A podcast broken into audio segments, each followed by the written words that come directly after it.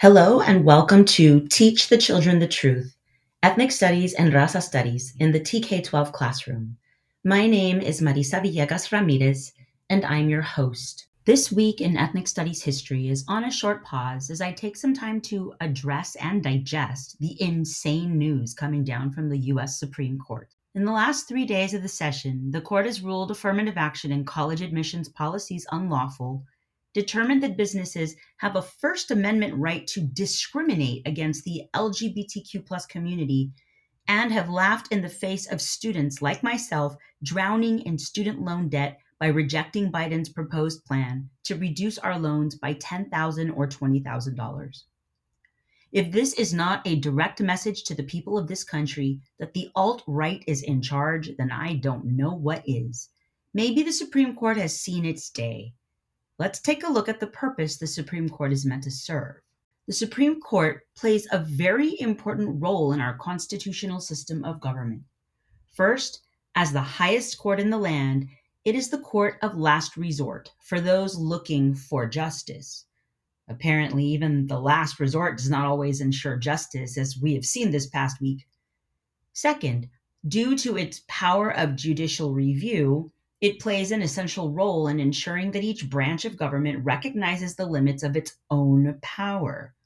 Unless your branch is overrun by alt right conservatives who are out of control and think the justices are their personal playthings. Third, it protects civil rights and liberties by striking down laws that violate the Constitution. Remember that document that was not actually written for most of us? Yeah, that one. Finally, it sets appropriate limits on democratic government by ensuring that popular majorities cannot pass laws that harm and or take undue advantage of unpopular minorities Oh boy, did it miss this mark by a few thousand miles.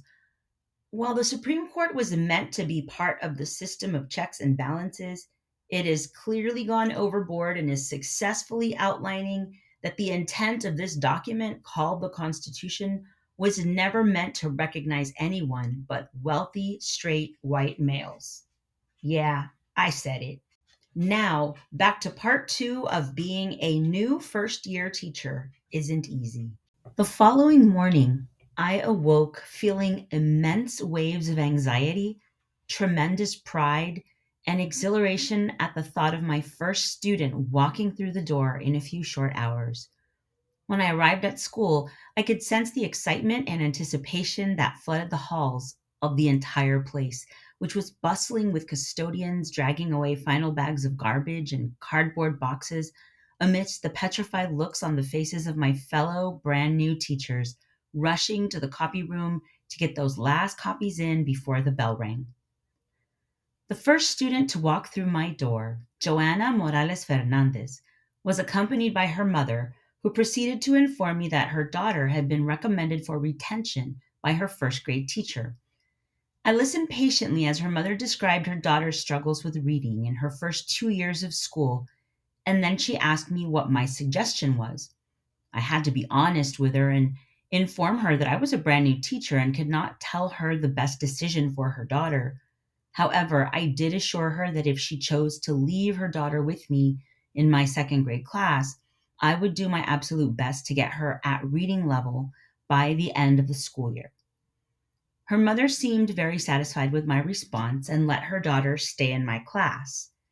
At this time, I had absolutely no idea what I had to do to bring this child to grade level in reading, but I only knew that I had committed to another brown mother.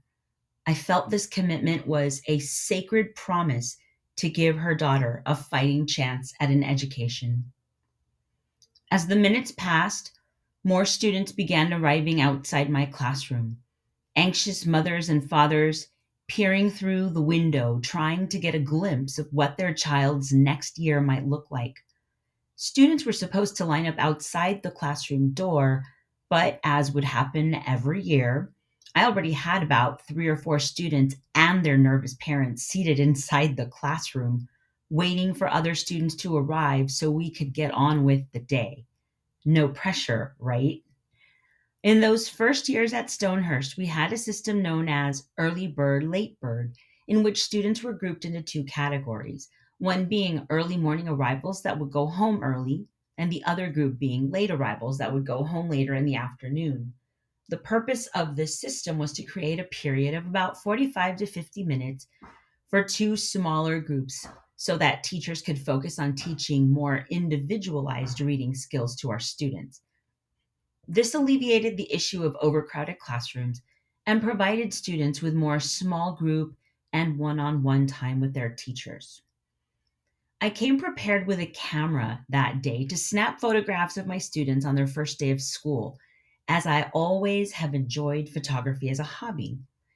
This became another ritual of mine, one that I would practice year after year, in which I have amassed hundreds of photographs of students on their first days of class some dressed in their uniforms, others dressed in regular street clothes, and some holding their name tags up to simplify identification as I painstakingly tried to remember all of their names by the end of the first week of school, which often was a great challenge.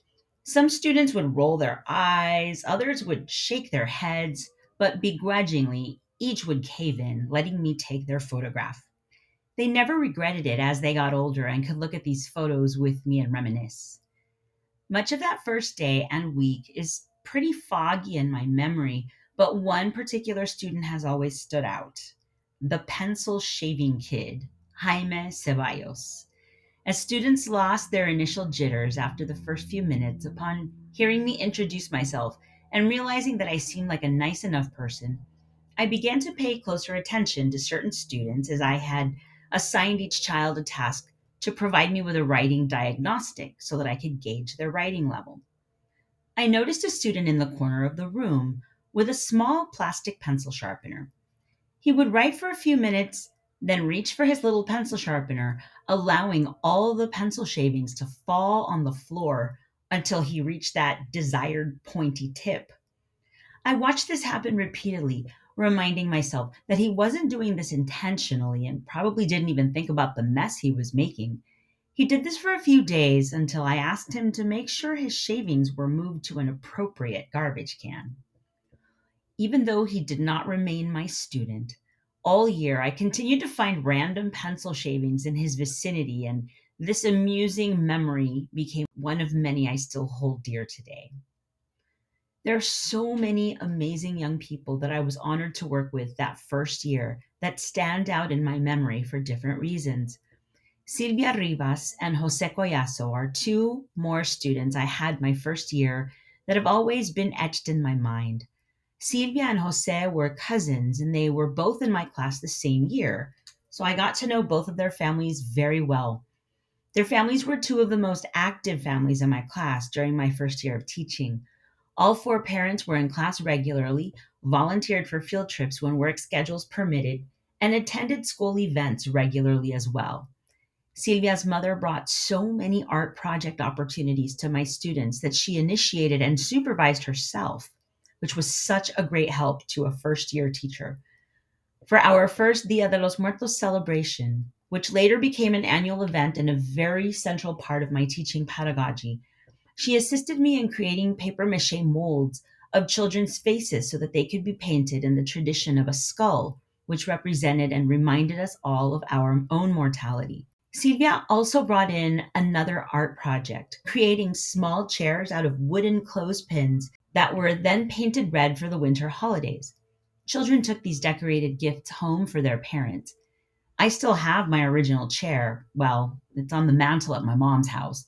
Silvia's wooden chair activity also inspired a personal art project I created some years later. I took an old wooden chair from the classroom that would be thrown away by custodial services and I painted it in a Southwestern style. I still use this chair as part of my Days of the Dead ofrenda as well, along with the many wonderful parents who supported their child's learning environment. I would not have been as effective in my teaching had it not been for our amazing paraprofessionals who are instrumental in pushing into small groups and working one on one with students in the classroom every day. Irma Ortiz and Maria Zambrano are two of these wonderful support providers. Their children were also my students during my first three years of teaching.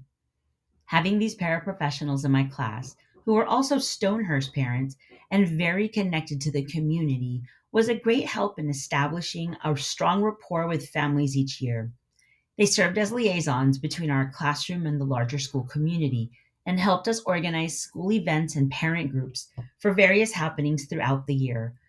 I don't think I could have survived my first year in the classroom without the support of amazing families and paraprofessionals who played an equal role in educating our students at Stonehurst. Almost immediately, students supported one another with translation and understanding instructions when confused. This natural community building process seemed to allow students to use their strengths and abilities to support one another academically and socially. And while the language learners struggled with understanding content in English, they quickly utilized their Spanish and the recognition of Spanish language cognates to build a basic understanding of the language used in the classroom. I encourage students who are strong in English language arts, math, and science to use their skills and abilities to support those classmates who were still building their skills in developing language and comprehension in English. Ours was a Spanish bilingual classroom, so I regularly utilized my Spanish with students for maintenance purposes and to translate more difficult assignments and aid in comprehending what they were learning. I ensured that all of my students felt comfortable speaking, reading, and writing in both languages, as I wanted to ensure that they developed mastery of and took pride in their bilingual abilities. The late 1990s saw several anti immigrant and anti bilingual propositions placed before voters, and I was entering bilingual education at a very troubling time.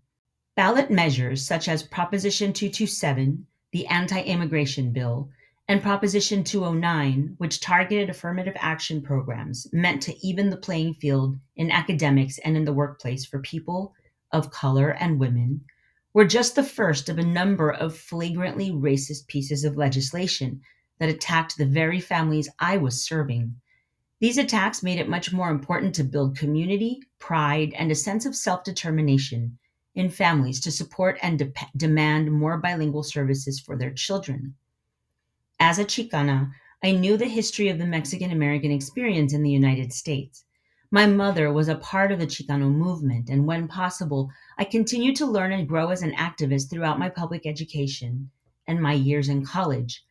As a first year teacher, I had no idea just how political of a statement I was making by becoming a bilingual teacher at this time in US history. And so our nation's current events very much became a foundation for my lesson design process, fusing the present with the past to demonstrate the cyclic and repetitive attack on our people and all people of color in this country and worldwide. I became a social sciences educator from day one and taught basic reading, writing, phonics, grammar, mathematics, science, arts, and even PE, all through an ethnic studies lens. I recognize the importance of my students and their families becoming aware of the struggles unfolding around them a bridge was built between current happenings in the Chicano Latino and African American communities because these were the two largest populations we served at Stonehurst.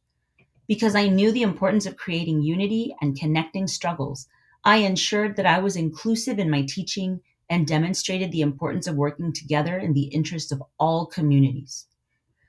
Although the concept of unity might sound logical and even plausible in a tight knit community as we had at Stonehurst, it was much more challenging than I ever dreamt it would be. The Stonehurst community, which lies in deep East Oakland, was historically a Black community that saw its peak in the 1960s when a small number of Black families moved into a then predominantly white community. The neighboring community surrounding James Madison K through 12 schools was also known at one time as a whites only exclusive community built for soldiers returning from World War II in the 1950s. As more African American families migrated to the Bay Area from the South during World War II and then decided to settle here with their families to make a go at it, Black families again spread out into neighborhoods where they had once been turned away in an attempt to desegregate white middle class neighborhoods that offered their families more opportunity. In the late 1960s, the introduction of drugs into Black and Brown communities created a shift in the neighborhood, negatively impacting communities of color. What had once been flourishing Black neighborhoods had now become war zones for rivaling gangs determined to outdo their competitors. Most neighborhoods in East Oakland at this time were populated by communities of color, primarily Black, followed by Latino and Asian. The next three decades would see a serious uptick in drug use and gang violence as East Oakland suffered the state of many other Black and Brown communities across the U.S., with drugs and gangs being funneled into neighborhoods, effectively paralyzing any possibility of political movements or organizations, such as the Black Panthers and the Brown Berets, whose mission it was to ensure the survival of their people against racism, police brutality, and economic injustice. As we walked into our first year of teaching, the Stonehurst community was very deeply divided and impacted by years of poverty and neglect. Its children, now a great mix of black and brown faces, along with the faces of children from the Pacific Islands and the Middle East, were victims of a never ending cycle. Designing an elementary school curriculum to meet the needs of this very diverse community was indeed a challenge, one that I readily took on to open doors for the children of Oakland, Although I did not grow up in Oakland, I knew enough about the community to be able to connect with families and do my best to meet their needs as an educator and community activist. I definitely came into teaching armed with a lot of the necessary tools to be able to learn how to design culturally relevant curriculum that would motivate and inspire students for decades to come. Working with very few resources at our disposal, my colleagues and I had to become very creative and tap into our past experiences while building connections to those experiences of our students. During those first weeks, I remember asking my students where they were from and learning about their personal journeys, as many were newcomer families that had just arrived in the United States. Most of my students were of Mexican heritage, with a few being born to families that had been here for at least one generation. While in Texas, it was often prevalent to find families that spanned three or four or more generations, born and raised in the United States, more than half of the Latino families here in the Bay Area were immigrants, having migrated within just one generation. Several students had migrated here and had no historical background knowledge about our people and their legacy in the United States over the past 500 years of occupation. In fact, most of my students each year would lack a foundational understanding of the Chicano movement or Mexican American history here in the United States. This inspired me to focus my curriculum design around that important factor. The impact of the Chicano movement was twofold.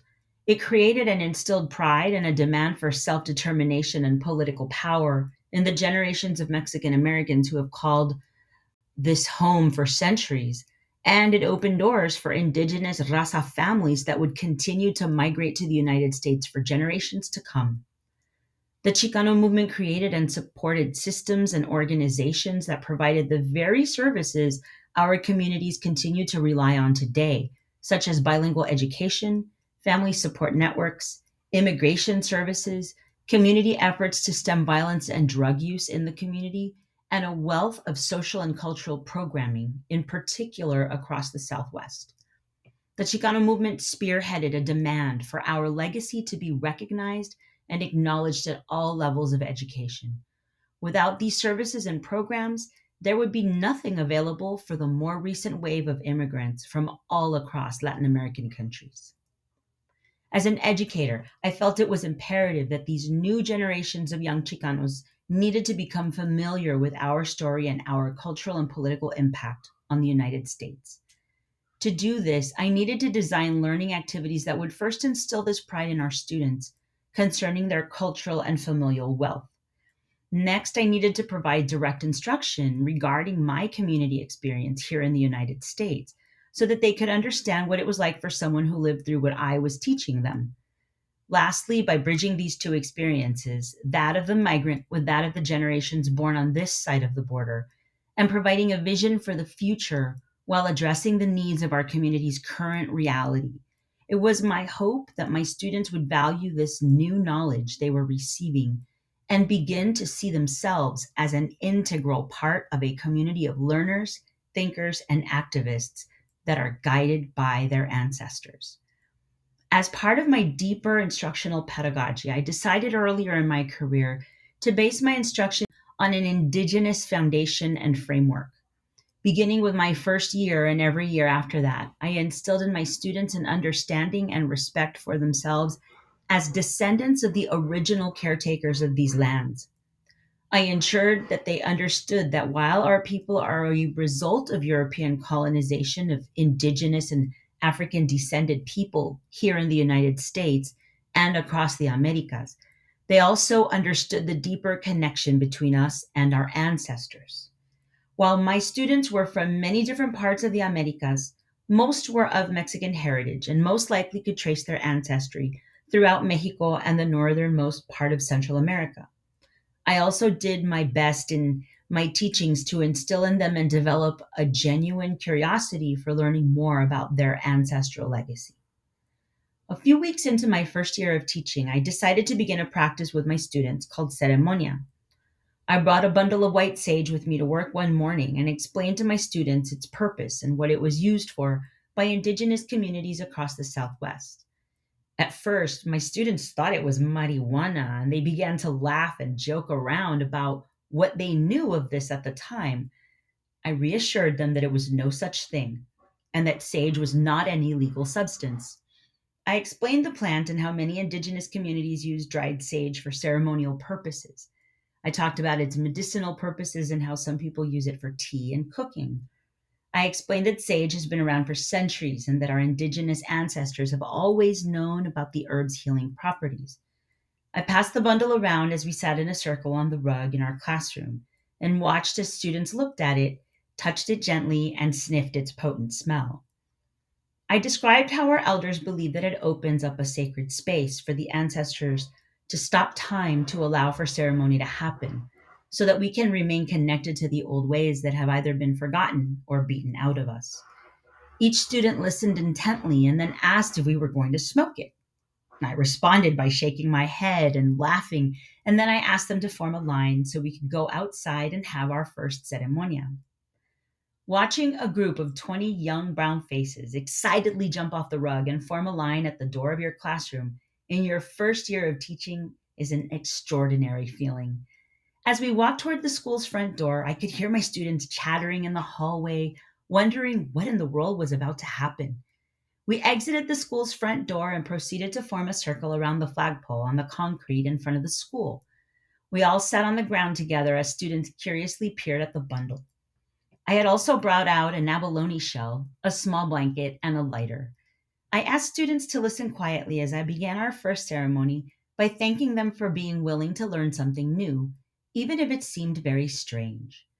I reassured them that I would never do anything harmful or dangerous. I only wanted them to have this experience because I felt that it was important for them to learn about the ways of the indigenous people of these lands, those traditions which had been stolen from them because of colonization. Once all the children formed a circle, I began speaking some words to them as to the purpose of our ceremony. I explained that centuries ago, before European colonization, their ancestors had other beliefs and traditions, and that the circle was the heart of the indigenous world. I explained how many things work in a circle, also known as a cycle, in which one step leads to another and another, and eventually comes back to the first step, creating a process that indigenous communities depend upon for different aspects of living their lives. The circle that we were in was similar to many of the circles their indigenous ancestors created to bring the community together, to celebrate, mourn, or to solve a problem. Sometimes these circles were designed to teach new information, the kind of circle we were making today. I was teaching them information that may have been lost by previous generations in their family, but this was an opportunity to reconnect with some of this knowledge.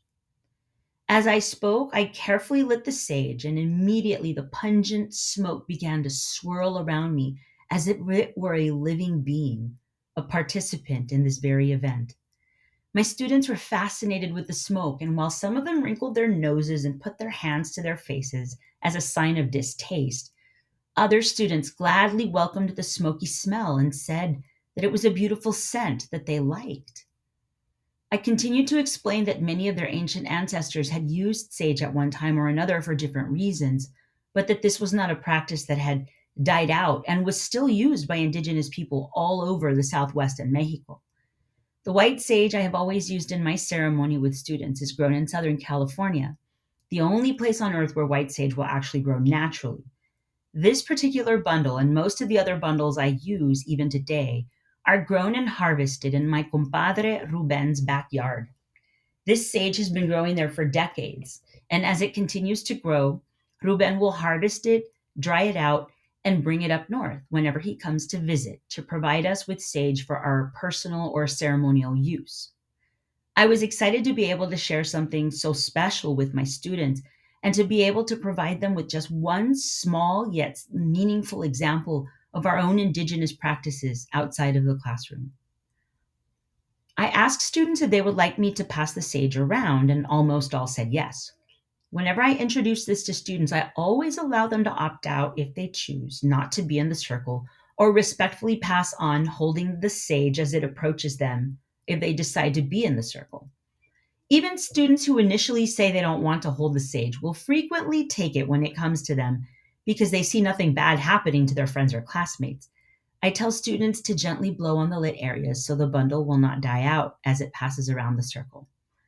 I often introduce ceremonia in October to commemorate those ancestors who fell to colonization, or in November to commemorate our ancestors for Days of the Dead. Both are opportunities to teach students about respect and reverence for other people's traditions and cultural practices, and create their own personal methods of acknowledging the cycle of life and paying respect to the, their elders when they pass on to the other side. Many students will connect this to their spiritual practices, which is okay. It helps them make a personal connection, even if it makes more sense to them to interpret it the way they prefer. I want to affirm that the tradition I teach is not in any way to promote religious practice in school, but simply to teach students about the history of indigenous spirituality in the Americas from a historical and social sciences perspective. Since it is also a living part of my own practice as a descendant of my indigenous ancestors, I can provide my students with a personal look into how those practices have evolved post colonization. These are just some examples of my pedagogical practices in the classroom that create a community foundation grounded in the centering of our ancestral traditions and history. As I relive the stories and consider their impact on past students, I also plan for future classes I will teach and new groups of students I will impact with this sacred knowledge. I want to thank you all for spending some more time with me this week. I look forward to next week's episode where I will hopefully be bringing another educator interview. I look forward to your suggestions, thoughts, and opinions about what we discuss and how we might improve the podcast. I hope that for those who are educators and are able to enjoy a little bit of the summer break, that you're finding time to rest, rejuvenate, and be with your loved ones. Until next week, in la